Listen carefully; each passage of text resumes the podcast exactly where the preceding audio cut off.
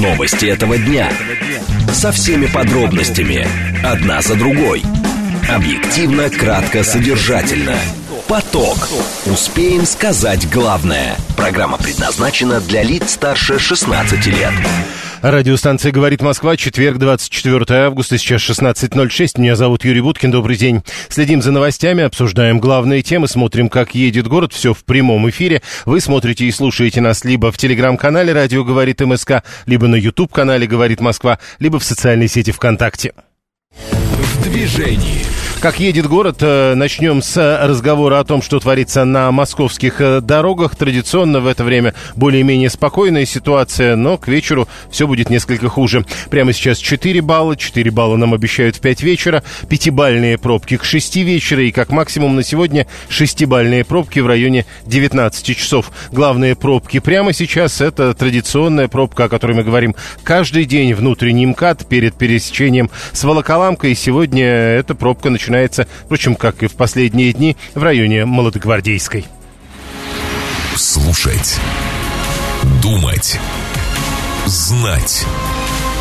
Говорит Москва. 94 и 8 FM. Эм. Поток. Поток. Новости этого дня. Две темы обсуждаем в ближайшие 20 минут. Э, э, э, гибель Евгения Пригожина. Что будет с частной военной компанией «Вагнер»? Некоторые источники, близкие к ЧВК, говорят, что о прекращении существования так называемого оркестра говорить не стоит. Есть ли будущее у этой ЧВК? Первая тема. А вторая тема, которую мы будем обсуждать минут через 10, это новый состав БРИКС. Точнее, не новый состав, а попытка составить БРИКС по-новому. Туда пригласили э, к имеющимся пятерым еще шесть новых стран. Э, каким будет БРИКС, э, когда и если в его составе будет 11 стран? Разговор об этом через 10 минут. Срочное сообщение. Это сообщение из Центробанка. Во-первых, он понизил курс доллара на 25 августа. Теперь 94 рубля 40 копеек. Курс евро повысил. Теперь 102 рубля 47 копеек. И сообщил о том, что международные резервы Российской Федерации за неделю снизились на 6,3 миллиарда долларов теперь составляют примерно 580 миллиардов. Поток. Успеем сказать главное. Первая тема. Гибель Евгения Пригожина и Дмитрия Уткина. Это руководители частной военной компании «Вагнер». Теперь вот, э, как пишут в средствах массовой информации, некоторые близкие к ЧВК источники говорят, что о прекращении существования этой компании после гибели Пригожина и Уткина говорить не стоит. Указывают при этом на, на существующих боевых а, командиров. В данном случае, видимо, в качестве источника боевого командира с позывным «Седой» используют один из военнослужащих в беседе с военкором Царьграда, к примеру, на условиях анонимности, тоже рассказывал о том, каковы э, его взгляды по поводу будущего частной военной компании. Как бы то ни было, у частной военной компании есть своя работа. Э, э, это территория Африки. Обычно было принято говорить так. Есть новая зона для дислокации. Обычно было принято говорить, что это Белоруссия. Что-нибудь изменится после того, как ушли из жизни Пригожин и Уткин? Вот в чем вопрос. СМС-портал плюс семь девятьсот двадцать пять четыре восьмерки девяносто четыре восемь. Телеграмм для сообщений говорит МСК Бот. Э, звонить можно по номеру семь три семь три девяносто четыре восемь. Директор Центра военно-политических исследований МГИМО и концерна «Алмаз Анте» Алексей Подберезкин к нам присоединяется. Алексей Иванович, здравствуйте. Добрый день. С вашей точки зрения, у частной воен... военной компании «Вагнер» есть будущее? Ну, вообще у всех военных компаний частных есть будущее. Эта форма зародилась не вчера и не сегодня, хотя стала популярной в 70-е 80-е годы вообще в мире, в том числе и в нашей стране, я имею в виду в той стране, которая называлась еще Советским Союзом. Поэтому это очень удобная форма, э, когда государство непосредственно не участвует в каких-то военных действиях или каких-то мероприятиях, скажем, по охране грузов например, и передаются эти функции э, в качестве коммерческого проекта этим охранным структурам. Так что это общая тенденция, и она развивается, она усиливается, и тем более э, сейчас она крайне популярна, ну, скажем, на примере Китая, если взять, э, чья экспансия в экономике других стран очень заметна, так там все э, систему безопасности обеспечивает частные военные компании. И, конечно, Вагнер и вагнеровцы обеспечивали высокую эффективность защиты наших инвестиций, в виду российских, в Африке, да и не только, и в других странах. Поэтому, конечно, в принципе, у любых частных военных компаний, и в том числе у Вагнера, есть перспектива. Что касается Вагнера, то при таком раскрученном бренде, при таких блестящих результатах деятельности Вагнера, у него, конечно, есть перспектива. Вопрос в том, как они смогут э, э, самоорганизоваться после э, того, как потеряли часть своего руководства. Я надеюсь, э, не всю часть. Поэтому очень часто бывает так, что когда компанию постигает такое горе, после нее какое-то время не смогут организационно э, оправиться. Вот я надеюсь, что этого с Вагнером не произойдет, потому что потенциал Вагнера в Африке огромен. И, ну, строго говоря, Вагнер, если бы э, этого не произошло, то Вагнер смог бы контролировать большую часть африканских стран, это наверняка. Ну, может быть, исключая такие крупные страны, как э, Нигерию, там, Алжир, Эфиопию, может быть. То есть, с вашей а точки так... зрения, Вагнер получал заказы, потому что это такая профессиональная компания, а не потому, что во главе ее стоял Пригожин? Конечно, конечно. Ну, Пригожин сам талантливый, покойный человек был, очень талантлив. Но при всем при том общая тенденция как бы дула в спину – и ему, и нашим компаниям, и России в том числе, потому что, ну, в отличие от англосаксов, которые создавали современные частные военные компании, за Россией нет вот этого шлейфа неоколониализма, да, то есть мы не замешаны во всех этих э, операциях по э, э, раздракониванию э, развивающихся стран. Поэтому верят больше, конечно, это безусловно. А, слушатели пишут, вот Юрий 960 услышал, что вы говорите, что государство в этом всем не участвует, но президент же говорил о миллиардах, которые пошли на ЧВК «Вагнер», пишет он. Э, государство участвует, конечно. Я имею в виду, что а, формально не несет ответственность. А то, что государство а, обязательно участвует, и не только в своей, потому что значительная часть денег идет из государственной казны, но как минимум э, подразделения это э, военнослужащие качественные, да, специалисты. Их не найдешь на рынке просто так. Вооружение и военную технику тоже, ну, ни на каком базаре не купишь. Ну, где вы пойдете на рынок и купите там полтонны взрывчатки, да, или авиабомбы. Я уж не говорю про тяжелые вооружения. Поэтому, конечно, государство тесными узами связано э, с частными военными компаниями, но формально к нему нельзя предъявить претензии за их деятельность. Еще э, сразу несколько человек примерно один и тот же вопрос так или иначе формулируют. Вот, например, 123 или 618. 618 пишет, у нас же запрещено наемничество по закону страны, а другой говорит, ну нет же закона о ЧВК, то есть они вне закона. Как это все работает? Ну, вообще-то есть закон бизнеса. Все, что не запрещено в бизнесе, то разрешено. И здесь нет прямого запрета на самом деле, потому что в данном случае это выполняется заказ на охрану, предположим, грузов или охрану какой-то деятельности экономической или что-то такого подобного. Но вообще это неправильно. Это закон нужен, он крайне нужен. Более того, государство очень заинтересовано в этом. Это очень эффективный инструмент государственной политики. И проблема заключается в том, что государство во внешней политике действует эффективно не только тогда, когда его институты непосредственно участвуют в этом государственной, я имею в виду армия, МИД, там, дипломаты, но и когда негосударственные институты активно используются государством, вот так, как это делают американцы, которые фактически создали монополию на использование негосударственных, международных, кстати сказать, в том числе институтов своих интересах. Ну, смотрите, что они сделали. Они, по сути дела, взяли под контроль все международные институты, ну, в разной степени, там, если он там на 70%, то какой-нибудь ФИФА на 100%, да, или Всемирная организация здравоохранения и продовольствия там на 90%. Я не говорю там про Всемирный банк или э, какие-то другие институты. Это надо уметь просто. Американцы очень активно это используют, и с помощью этих международных институтов они пытаются и управляют во многом миром. Вот то, что сейчас произошло в Йоханнесбурге, когда э, стали институты развиваться э, БРИКСа, имеется в виду прежде всего новый банк инвестиций, ну, как раз мы пытаемся выставить пока еще скромную, но альтернативу Всемирному банку, которым, который контролируется Соединенными Штатами. То есть нам надо поддерживать свои национальные институты, чем мы плохо занимались. Я имею в виду свое образование, свою науку. Мы очень плохо этим занимались. Мы почему-то отдали, кстати сказать, на откуп во многом американцам, англосаксам.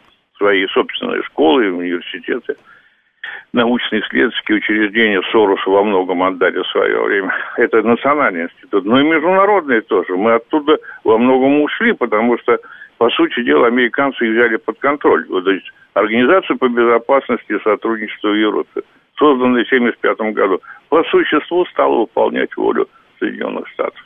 Ну и так далее, так далее, так далее. Я уж не говорю про все многочисленные договора и соглашения, которые свое время подписывались, а стали потом трактоваться или с Соединенными Штатами. Э, давайте Они вернемся все-таки к, к группе Вагнер. А, вот телеграм-каналы, да. Э, телеграм-каналы сегодня пишут, что якобы еще при, Прогож... при, при, при Пригожине был проработан некий утвержденный механизм действий на случай смерти бизнесмена и других командиров этой группы. То есть это собственная деятельность группы. Вы чего-то подобного ожидаете или это все-таки будет деятельность под контролем государства? Нет, ну это э, типа завещание. А почему нет? Может быть, конечно. Любой бизнесмен там или группа бизнесменов, когда особенно стоят в какой-то рискованной ситуации, оставляют завещание. Я когда говорил о контроле государства, я имел в виду, что многие функции делаются по заказу государства и не могут быть выполнены без э, помощи государства. Я повторяю еще раз, как специалистов, так и вооружение и военную технику – вы не можете взять иначе, как только у государства. Вы не пойдете на рынок на международный, на любой, и не купите, там это только иллюзия глупые какие-то есть, что можно пойти и купить какой-нибудь БТР на, на базаре на Восточном. Нет, этого нет. Там, кроме автомата ничего не купишь. Все вооружения, это поставки специалистов, это все монополия государства. Поэтому без его участия, так или иначе, косвенного либо прямого, вы ничего это не получите. В этом смысле государство контролирует любую частную войну.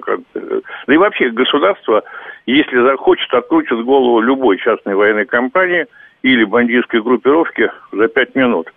Проблема в том, что не всегда хочется. А, и последнее тогда. А, вот вы говорите, эффективный инструмент государственной политики. А, за эти слова люди зацепились и пишут, но это эффективный инструмент госполитики ровно два месяца назад устроил мятеж и страну на уши поставил. В этом смысле могут быть проблемы у Вагнера? Ну, я не знаю, на самом деле. Вы знаете, вот я хочу свою позицию выразить. Мне кажется, что Вагнер сказал очень правильную вещь, когда он э, э, осудил многих из правящей элиты российской за то, что эта часть правящей элиты, по сути дела, предает страну. И вот мне кажется, что больше всего в государстве испугались люди этого, когда он сказал, что мы идем на Рублевку, хотя я сам живу на Рублевке, вот мы идем на Рублевку, да, так вот это больше всего напугало правящую элиту, да. И если грешить э, на кого-то, я бы грешил на тех, кого напугал до смерти Вагнера. Ведь обратите внимание, из Москвы, из Московской области утекли десятки тысяч людей, в том числе с испугу. Не только бизнесменов, но и те, которые отношения к бизнесу не имели, когда Вагнер сказал, что мы пойдем и спросим, а мы знаем эти фамилии. Спасибо. Алексей Подберезкин, директор Центра военно-политических исследований МГИМО и концертно ПВО «Алмаз-Анты» был с нами на прямой связи.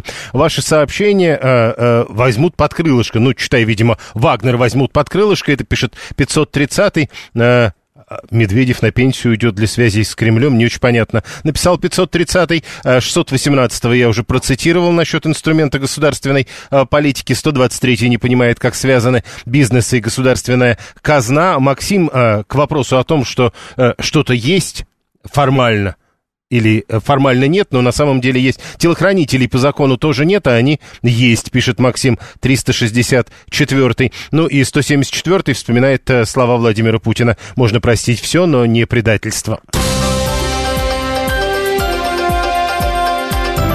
Внимание!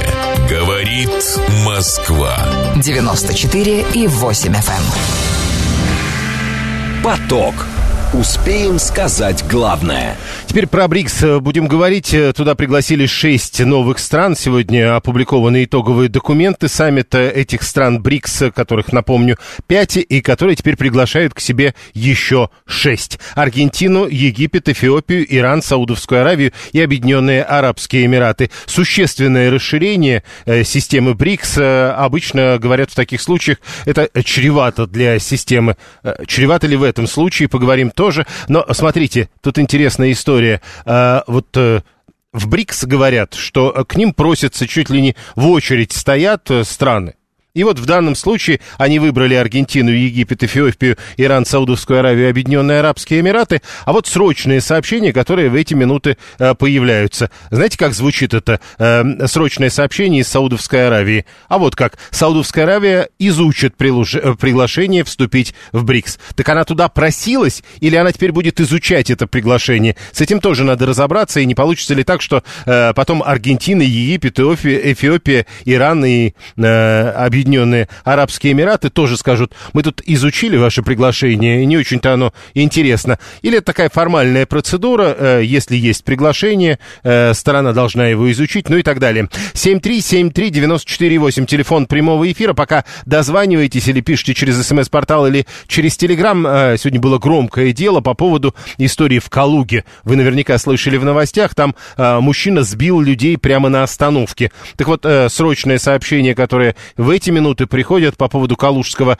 ДТП. Уголовное дело возбудили в отношении водителя автомобиля Toyota, который не справился с управлением и сбил людей на остановке. Расследование взято на контроль прокуратурой. По предварительным данным, речь идет, видимо, да, по данным пресс-службы регионального управления МВД России, водитель, который находился за рулем э, легкового автомобиля, был лишен права управления транспортным средством. Просто в заголовке написано э, «сбившего людей на остановке пьяного пьяного водителя, но нигде не написано, что он был пьян. А, видите, его прав лишили ранее за это. Три пострадавших в ДТП в Калуге находятся сейчас в операционной, один в реанимации. Это молния с ленты ТАСС, об этом говорит э, тамошний губернатор. Теперь про БРИКС. Алексей Иванов, директор Международного центра конкурентного права и политики БРИКС в Высшей школе экономики. Он с нами на прямой связи. Алексей Юрьевич, здравствуйте. Добрый день. Объясните одну вещь. Вот э, давайте с этого начнем. Просто срочные сообщения вот этих минут, они э, выглядят примерно следующим образом. Цитирую. Саудовская Аравия изучит приглашение вступить в БРИКС. Э, до этого вроде как нам говорили, что они сами попросились. Теперь выбрали шесть стран, и они будут изучать эти приглашения. Как это работает? Ну, смотрите, э, есть декларация, которая принята в Йоханнесбурге. В этой декларации прямо написано, что договорились пригласить эти страны а, стать полноценными членами с 1 января 2024 года. А, то есть на них, им дали, скажем так, э, это приглашение. А, они действительно обращались, они действительно хотели, им действительно это было интересно, и я надеюсь, что они его просто примут. Почему они так это отвечают, почему без восторгов, грубо говоря, там Саудовская Аравия сказал, ну, это я не знаю, может быть, дипломатический этикет, может быть, они посчитали, что надо, знаете, немножко, э, э, немножко так проявить э, какую-то сдержанность, да, восточная хитрость, что бы это ни значило, я думаю, что, скорее всего, с очень высокой э, вероятностью они все примут это приглашение, потому что а, было бы странно там все-таки Сначала просились, а потом отказываться, да. Скажите, 23 страны подавали заявки на вступление в БРИКС. На ваш взгляд, почему выбрали вот эти шесть? Аргентина, Египет, Эфиопия, Иран, Саудовская Аравия и Объединенные Арабские Эмираты. Я думаю, что несколько соображений. Первое соображение все-таки, как просились, я думаю, что все-таки эти шесть стран были наиболее активными а, участниками этих переговоров и наиболее активно продвигали эту позицию. Второе, здесь есть э, некий баланс региональный. Э, есть страна из Южной Америки, есть страна из Африки, есть страны из Евразии. Э, и БРИКС все-таки включают в себя представителей нескольких континентов. И, конечно, соблюдение этой какой-то diversity, этого разнообразия было логичным. Кроме того, наверное, опирались на то, чтобы не было слишком большого количества повторений, хотя и так предложили трем арабским странам войти в а, ассоциацию, но тем не менее тут есть одна африканская страна, которая э, достаточно уникальна, это единственная там православная страна Африки, да, очень необычная сам по себе. Есть Иран, который каким-то образом балансирует присутствие Саудовской Аравии. И в это вот, соотношение вот этого разнообразия, да, вот этого diversity, с одной стороны, и э, регионального, э, этнического, религиозного, э, и в то же время заинтересованности со стороны этих стран, их как бы вовлеченности в дискуссию, я думаю, что эти вот э, аргументы учитывались. Смотрите, э, э, вот из этого списка в шесть стран, насколько я понимаю, вопросы вызывают у комментаторов из того, что я видел, соседство Саудовской Аравии и Объединенных Арабских Эмиратов, зачем и те, и другие? А второе, откуда Эфиопия? Ну, кроме того, что это православ... Как это, как это вы выразились, по вере выбрали? Ну, э, вы знаете, во-первых, э, религиозный аспект э, никуда не девается, он очень важен, да, это такой некий, некий фактор, который действительно учитывается для того, чтобы соблюсти вот этот принцип разнообразия, вот этой diversity. А, а во-вторых, я думаю, что есть такая, знаете, особенность у объединения БРИКС. Она старается, ну, при, примирить очень разные группы, очень разные интересы и собрать их, э, ну, разные, скажем так, где-то конфликтующие, где-то э, разнонаправленные интересы, но тем не менее те интересы, которые не могут найти себя в этом современном глобализованном мире, в котором достаточно ригидная система управления сложилась да, после э, Второй мировой войны и после особенно э, развала Советского блока. Э, эта система управления, она такая немножко в одни ворота, то есть она такая одно, односторонняя. Да? Э, есть ну, мировой гегемон объективно, который там плюс-минус решает, как э, архитектура современного мира будет выглядеть. И вот большинство стран, которые вошли уже в БРИКС, собственно, э, основатели БРИКС, и сейчас, сейчас пытаются в него войти, они немножко выключены из этой системы, да, э, ну, по разным причинам не имеют голоса. Вот возможность Э, полноценно участвовать в диалоге, полноценно выражать свою позицию, это, наверное, главная особенность объединения БРИКС. И пригласили тех, кто ну, чувствует, что их голос недостаточно слышит, что они обладают большим экономическим, социальным э, ресурсом, э, чем то, как они представлены в современном мире. Поэтому я думаю, что все эти страны плюс-минус попадают в эту когорту э, со своими нюансами, естественно, но в целом вписываются. А, по поводу экономического потенциала стран БРИКС, э, многие комментируя нынешние изменения состава БРИКС, обращают внимание на то, что все-таки получается, что БРИКС это собрание стран с бедными народами. Насколько правильная оценка? Нет, я думаю, это уже не так. Э, может быть, э, это было там э, плюс-минус тогда, когда начиналось, но и, и то не в полной мере. Но Китай точно нельзя назвать уже страной бедной. ЮАР со, всех, со всеми своими проблемами в Африке, наверное, одна из наиболее развитых, богатейш, богатых стран, да, плюс, э, ну, понятно, что у них много бедности, тем не менее, но назвать ее просто бедной страной, со страной с бедным населением, это было бы сложно. Ну, Саудовскую Аравию и Эмираты тем более. Это понятно. Категории отнести э, невозможно, да. А, равно как и Иран, на самом деле, у них достаточно, ну, неплохой уровень средний, да, то есть э, среднего достатка у них на самом деле все достаточно хорошо с, рав... с неравенством, у них нет большого неравенства, средний достаток, в принципе, такой э, относительно стабильный. Вот, э, поэтому нет, конечно, это не бедные страны, это однозначно не нищие, по крайней мере, страны, точно. То есть их нельзя назвать вот... Э, Совсем коротко, объединение. полминуты осталось, скажите, ну вот было пять стран, сразу добавляют шесть. Будут проблемы организационные? Ну, я думаю, нет, Э, и так, в общем-то, всегда требовалось много согласований. Ну, чуть-чуть усложнится. А может быть, наоборот, вы знаете, может быть, наоборот, появится секретариат. Вот чего не хватает БРИКСу, это какой-то единой организационной структуры. И вот появится секретариат, может быть, из-за того, что присоединилось еще шесть стран. И секретариат будет работать кратно лучше, чем когда эта переходящая была палочка, э, и каждая страна э, по-новому занималась организационным вопросом. Спасибо. Поэтому, Алексей, быть... Алексей да. Иванов, директор Международного центра конкурентного права и политики БРИКС в Высшей школе экономики. Это мы без бедные. Пятая экономика мира, пишет Алексей 989. А 530 уже все придумал. Будет Центральный комитет БРИКС. Прямо сейчас новости, потом реклама, потом продолжим. Новости этого дня. Со всеми подробностями. Одна за другой. Объективно, кратко, содержательно. Поток. Успеем сказать главное. Радиостанция «Говорит Москва», четверг, 24 августа, сейчас 16.36. Меня зовут Юрий Буткин, добрый день. Следим за новостями, обсуждаем главные темы, смотрим, как едет город, все в прямом эфире. Вы смотрите и слушаете нас либо в э, телеграм-канале «Радио говорит МСК», либо на YouTube-канале «Говорит Москва». Не забывайте подписываться, не забывайте ставить там лайки, это для продвижения в YouTube важно. Ну и еще э, слушать и смотреть нас можно в социальной сети ВКонтакте. В движении. Город едет довольно спокойно, 4 балла прямо сейчас, 4 балла нам обещают э, к 5 вечера, потом 5-бальные пробки в 6 вечера и как максимум 6-бальные пробки в районе 19 часов. Э, в целом, еще раз, все неплохо, но на большая пробка перед э, Ленинградкой это внешний МКАД, э, серьезная пробка на Новой Риге, причем при э, движении в сторону города, а не, как обычно, э, в другую сторону от Москвы. Ну и на юго-востоке, на Белой даче, в районе Белой дачи, таких пробок давно не было. Сегодня эта пробка начинается где-то в районе пересечения с Рязанкой, а, а попадете вы в нее почти сразу после развилки. Это многокилометровая пробка, обращайте на это внимание. Ну и продолжаются большие сложности. Сегодня на Ярославке въехать в Москву по Ярославке сегодня сложнее, чем всегда. Слушать. Думать.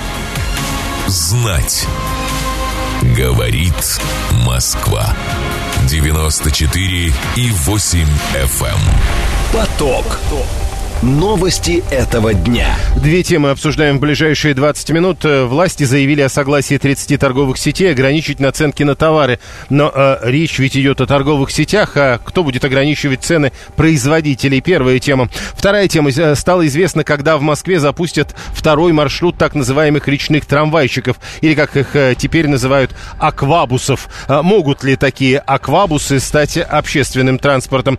Что показал э, эксперимент с первым маршрутом? Маршрутам. Поговорим об этом минут через 10. Срочное сообщение. Следим за ситуацией вокруг э, остановки в Калуге. Туда вылетел автомобиль. Э, люди пострадали, пострадали серьезно. Вот только что стало известно, что водитель, который сбил пешеходов на остановке в Калуге, задержан. Об этом ТАСС пишет со ссылкой на местное МВД. Еще э, срочное сообщение, которое в эти минуты появляются. Э, Гутерриш э, заявляет, что члены Совета Безопасности ООН признают необходимость расширять Совет Совет Безопасности за счет стран Африки.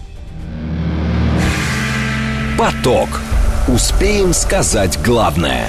Итак, э, власти заявляют, что 30 торговых сетей согласились ограничивать наценку на товары. Видимо, основные товары, речь идет о молочной продукции, хлебобулочных изделиях, сахаре, овощах так называемого борщевого набора, птице, яйцах, замороженной рыбе, некоторых фруктах, детском питании и гигиенических средствах. Контролировать исполнение этих обязательств будет Федеральная антимонопольная служба. С одной стороны, они согласились, но с другой стороны, это теперь уже обязательства, которые они на себя берут, и э, Федеральная антимонопольная служба будет контролировать исполнение этих обязательств. Зам главы Минпромторга Евтухов говорит, что система добровольного ограничения наценок, э, это его формулировка, выгодна всем участникам рынка. По его словам, она позволяет успешно бороться за посетительский трафик и привлекать к себе э, большее число покупателей. Ранее наценки на уровне не более чем в 5% ограничили федеральные сети, среди которых, к примеру, Магнит, X5 Retail, ОК и Ашан. Механизм предполагает предполагает, что торговые сети добровольно принимают обязательства о минимизации надбавок на значимые товары, а конкретные позиции в каждой категории при этом ритейлер определяет самостоятельно. Андрей Карпов, председатель правления Ассоциации экспертов рынка ритейла. Андрей Николаевич, здравствуйте. Здравствуйте. Итак, э, власти говорят, что э, торговые сети сами э, согласились ограничивать наценки, но при этом говорят, это теперь обязательство, и государство будет это контролировать. А ответственность есть? А, ну, наверное, какая-то просто определенная социальная ответственность, не более того, моральная ответственность. Э, это, на самом деле, такой достаточно длительный уже процесс э, идет по поводу э, взятия добровольных ограничений на себя. Лет, наверное, уже 10 это все на самом деле продолжается. То есть это не то, что с прошлого года все это началось. И так или иначе, все крупные сети традиционно сдерживали цены на определенную группу социальных, социальных товаров. А, и, наверное, впервые вот к этому процессу подключились ряд региональных сетей, которые тоже добровольно берут на себя ограничение наценка на определенный перечень социальной продукции. Но насколько э, правдиво то, что говорят в Минпромторге, мол, система добровольного ограничения выгодна всем участникам рынка и позволяет успешно бороться за посетительский трафик? Ну, смотрите, в целом социально э, значимые товары, они являются в какой-то мере трафикообразующими. То есть э, это та продукция, за которой потребитель, в принципе, идет специально в магазин, и это та продукция, которую он постоянно покупает. И э, задача любого ритейлера создать условия, э, когда именно к нему в магазин придет покупатель. А дальше уже как-то стимулировать, чтобы он все покупки совершил непосредственно в этом магазине. Поэтому если исходить из того, что покупатель специально пошел в магазин для покупки определенной продукции вот по более низкой цене, то, соответственно, в совокупности он, купив другую продукцию, фактически обеспечил оборот данного магазина. Вы говорили, что эта история с, с, добро, с добровольным ограничением цен длится уже, э, мягко говоря, не первый месяц, э, но нет ли проблемы в том, что расширяется ассортимент товаров, по которым эти цены ограничиваются? Ведь э, таким образом рано или поздно можно прийти к тому, что в этом списке будут все товары. А, ну, абсолютно точно такого не будет. Это, в принципе, не выгодно ни государству, ни ритейлерам.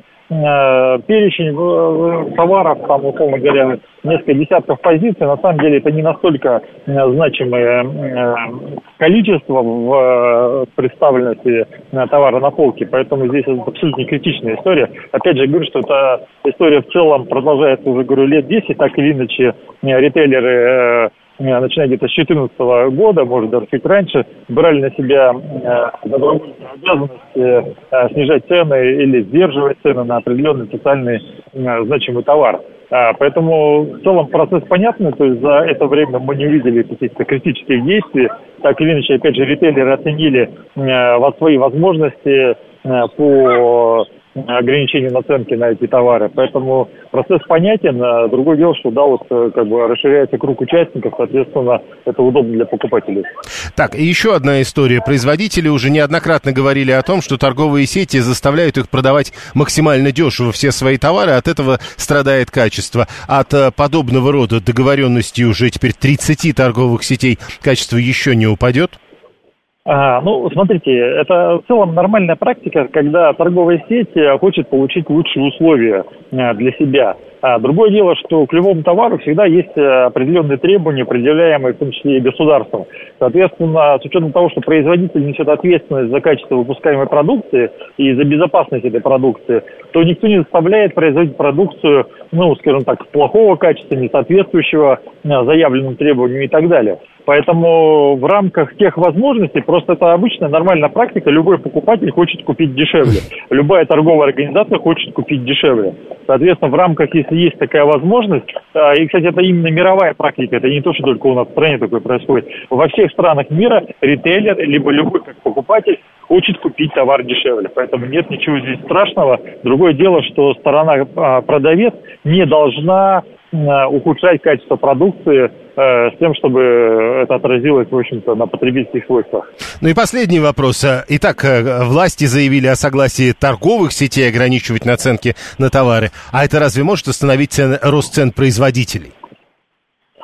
А, нет, конечно, но как раз в рамках этого процесса а, главное с, а, как-то вот Э, создать некие такие переходные периоды, когда э, потребитель не так э, замечает, наверное, в магазинах, потому что, в общем-то, рост в первую очередь заметен именно на, на прилавках, то есть потребитель не знает, какая цена у Э, производителя продукции. Соответственно, с этой точки зрения очень важно э, обеспечивать э, доступные цены на определенные группы товаров, прежде всего социально значимой продукции. Спасибо, Андрей Карпов, председатель правления Ассоциации экспертов рынка ритейла, был с нами на прямой связи. Мы обсуждаем согласие сразу 30 торговых сетей ограничивать наценки на товары.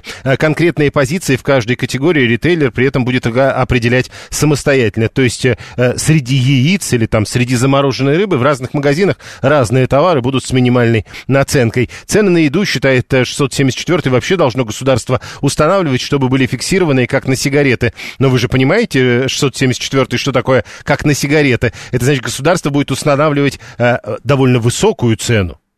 В этом же проблема фиксированных цен. А, боюсь, что, как обычно, пишет 530 цены вырастут под другим каким-нибудь а, предлогом. 123 хорошо бы еще добровольное обязательство по снижению надбавок взяли на себя и владельцы автозаправочных станций. Дальше, кто еще? А, Роман 598 А вот бы еще муниципальные власти взяли на себя встречную ответственность на ограничение наценки аренды коммунальных услуг и тарифы госмонополий. Ну а потом они все придут к работникам и скажут, а теперь бы вы взяли на себя встречную ответственность, э, не требовать повышения заработной платы. 535 почему-то пишет, что цена должна быть на втором плане. Почему, не очень понятно. Э, где ритейлеры, где соцобязательства? Это же бизнес и деньги, пишет 530 Катя 986 Они бы ценники правильно ставили, а то на стеллажах одно, на кассе другое. Э, и часто вы с этим сталкиваетесь? Ну, так вот, если реально. Понятно же, что там тысячи товаров, и какой-нибудь товар обязательно, да, э, неправильно будет. Но есть же какие-то правила, по какому из ценников э, вам должны э, пробивать товар на кассе. Прибыльность заправок вообще-то стремится к нулю, пишет Алексей 989. Это к вопросу о том, что у каждого, в общем, прибыльность стремится к нулю. Каждый именно так и будет говорить. Я тоже в онлайн-покупках ищу дешевле, смотря какой дилер, пишет 964. Не очень понятно, о чем идет речь. Ну так понятно, что э, любой человек хочет купить дешевле, и торговые сети в этом смысле не исключение. Внимание! Говорит Москва. 94 и 8 FM. Эм. Поток. Успеем сказать главное. Савелий 884 говорит, ну не повысят ценник на один из десяти батонов с низкой реализацией минимальным количеством присутствия делов-то.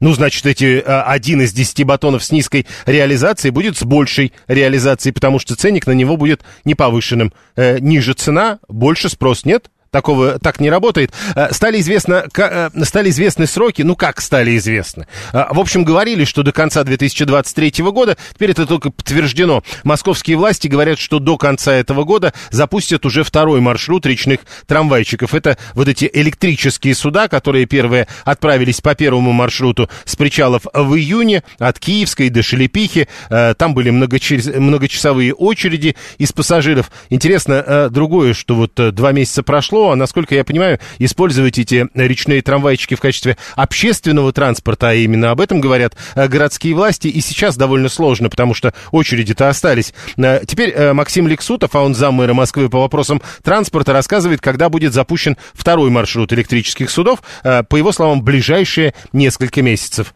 Ну, то есть будем надеяться до конца 2023 года. Два маршрута, полтора миллиона москвичей будут э, затрагивать, которые живут в шаговой доступности от остановок э, или шайб, как мы их называем, э, причалы специальные, которые сделали для электросудов. Это цитата из Лексутова. Кирилл Янков, председатель Союза пассажиров России, и при Минтрансе есть такой общественный совет, в который входит Кирилл Янков. Он к нам присоединяется. Кирилл Владимирович, здравствуйте. Здравствуйте. Э, на сегодняшний день уже можно говорить э, по первому маршруту, вот эти аквабусы могут стать общественным транспортом? Знаете, э, впечатление такое, что все-таки большинство пассажиров первого маршрута это люди, которым, во-первых, просто интересно, ну и, во-вторых, в значительной мере это отдых на воде. Прогулочные маршруты, да, функции прогулочных маршрутов, конечно, они выполняют. Кое-кто едет и в транспортных целях, но на самом деле это выяснится сейчас осенью. Потому что летом желающих отдохнуть на воде всегда много. Когда становится холоднее, их становится все меньше и меньше. И вот сейчас, когда пасмурные дни наступили, наступает осень, вот сейчас и выяснится, много ли пассажиров пользуются первым маршрутом именно как средством транспорта, а не средством отдыха. Теперь э, еще я посмотрел, вот, например, на этот новый маршрут речных трамвайчиков, э, который, э, в отличие от э, Киевской Шелепихи, совсем в другом районе, в Печатниках. И я посмотрел, что даже на рекламных материалах сказано, что от остановки речного трамвайчика до метро, к примеру, там минут 20 ходьбы. Насколько удачно продуманы места расположения платформы? Ну, дело в том, что когда в Москве проектировали метро, то никогда не предусматривали возможность пересадки на речной транспорт. Даже северный речной вокзал от станции метро речной вокзал находится в 15 минутах ходьбы примерно. То есть никогда такого не планировали. На Киевском вокзале только более-менее удобная пересадка. А все остальные, да, не меньше 10 минут надо идти. Но я хочу подчеркнуть, что на юго-востоке Москвы есть такая особенность, там мало мостов.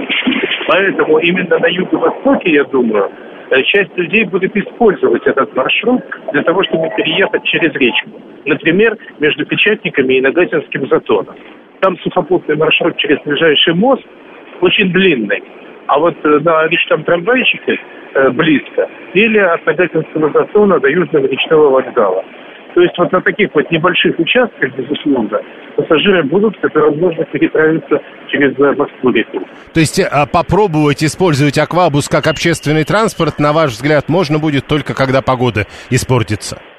Э, вот тогда и посмотрим, да, потому что пока погода хорошая, люди просто катаются и отдыхают. Это вполне естественно. Спасибо. Кирилл Янков, председатель Союза пассажиров России, член общественного совета при Минтрансе. Я однажды попытался э, попасть на этот самый первый маршрут э, Аквабуса. Э, мы постояли минут 30, по-моему, и поняли, что э, еще минут 30 будем стоять, и точно э, к тому моменту еще не поедем никуда. Это же как паром тогда, получается, будет 123-й. Э, Виталий 618 говорит, покатался для прогулки неплохо, посидеть, пообниматься, но не больше, не транспорт. А, посмотрел Виталий и схему второго маршрута, по его мнению, э, как и Кирилл Янков об этом говорил, возможно, в Печатниках э, этот маршрут будет актуален. Но пересадка на метро в Печатниках 20 минут, причал в Нагатинском затоне 15 минут, хотя там метро почти на берегу затона, и почему бы не собрать причал поближе к вестибюлю, чтобы не огибать закон. Не, э, затон, непонятно. 7373948, телефон прямого эфира. Э, кто уже постоянно стоял в очереди на аквабус, э, кто достоялся и смог покататься,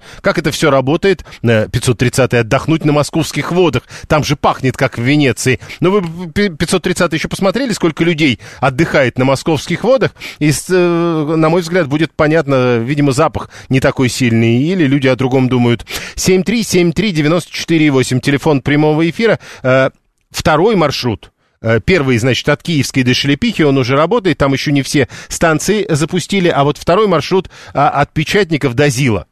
Это как легкое метро на ВДНХ, пишет 674. А вот тоже вопрос. Э, многие э, говорят, это вот примерно то же самое, что в свое время сделали в районе ВДНХ. Мы же боремся за русский язык, пишет 618. Какой аквабус? Почему не мослодка? Почему не ладья? Э, они вообще заработали или как монорельс, пишет 530. А вот что такое? Монорельс же тоже работает в экскурсионном режиме с 8 до 20 каждые полчаса. Эти аквабусы, трудно пока выговариваемое слово, эти аквабусы, они, по-моему, раз в 20-40 минут э, приплывают, соответственно. Да, и легкое метро в Бутове, пишет 618. Ну да, там не легкое метро, но некоторые то, что на ВДНХ, тоже называют легким метро.